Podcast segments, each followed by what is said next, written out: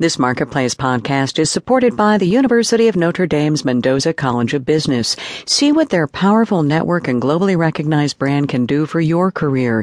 Learn more about the legendary advantage of Notre Dame business at business.nd.edu. Marketplace is produced in association with the University of Southern California. I, B, and M. Those are the business and economy letters of the day on this Monday. From American Public Media, that is AP and M, this is Marketplace.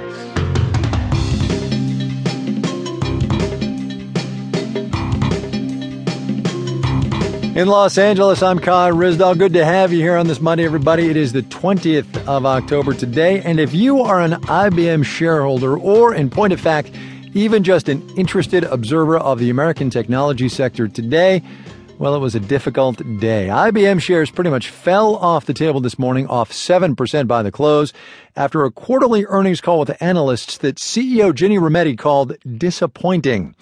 So bad is it at Big Blue that the company has said it's going to have to scrap all of its 2015 earnings targets and completely refigure them. That is a rarity. Also, adding insult to injury, IBM is going to pay another company a billion and a half dollars, that is, give them money to take its foundering chip making business off its hands. Marketplace's Stan Alcorn gets us going with that part of the story. It's like a play on that old joke take my microchip factories. Please. It's the deal of the century. Dan Hutcheson follows the industry at VLSI Research. Now, I can understand why IBM's doing it, though. He says the key is to look past the cash IBM is paying Global Foundries over the next three years to the chips that Global Foundries will be supplying to IBM for the next 10 years. That's a full decade where IBM gets the hardware it needs without running a money losing operation. I know a billion and a half sounds like a lot, but it's probably a deal for IBM too. If you only look at the headline cash number, you are missing a lot of the story. Rob Salomon is a professor at the NYU Stern School of Business. He says deals like this are exceedingly rare, but not unheard of. And as a matter of fact, there's another example where this happened, which was in Daimler Chrysler's spinoff of Chrysler. In effect, Daimler paid Cerberus to take Chrysler off its hands. Daimler could have just shut Chrysler down, but there were tax benefits, pension costs, and plain old bad PR to consider. Peter Cowan is an M&A specialist and adjunct professor at UCLA. He says that handful of pay-to-buy deals share some common features. They're almost always manufacturing type businesses, right? Ones that have heavy overhead, a certain amount of infrastructure, a certain amount of scale of things that need to unwind if they can't find a buyer. In other words, costly businesses that would be even costlier to shut down. In New York, I'm Stan Alcorn for Marketplace. We are happy to report now on the economic stimulus package that's making its way out into the American economy. Wait, you hadn't heard about that one?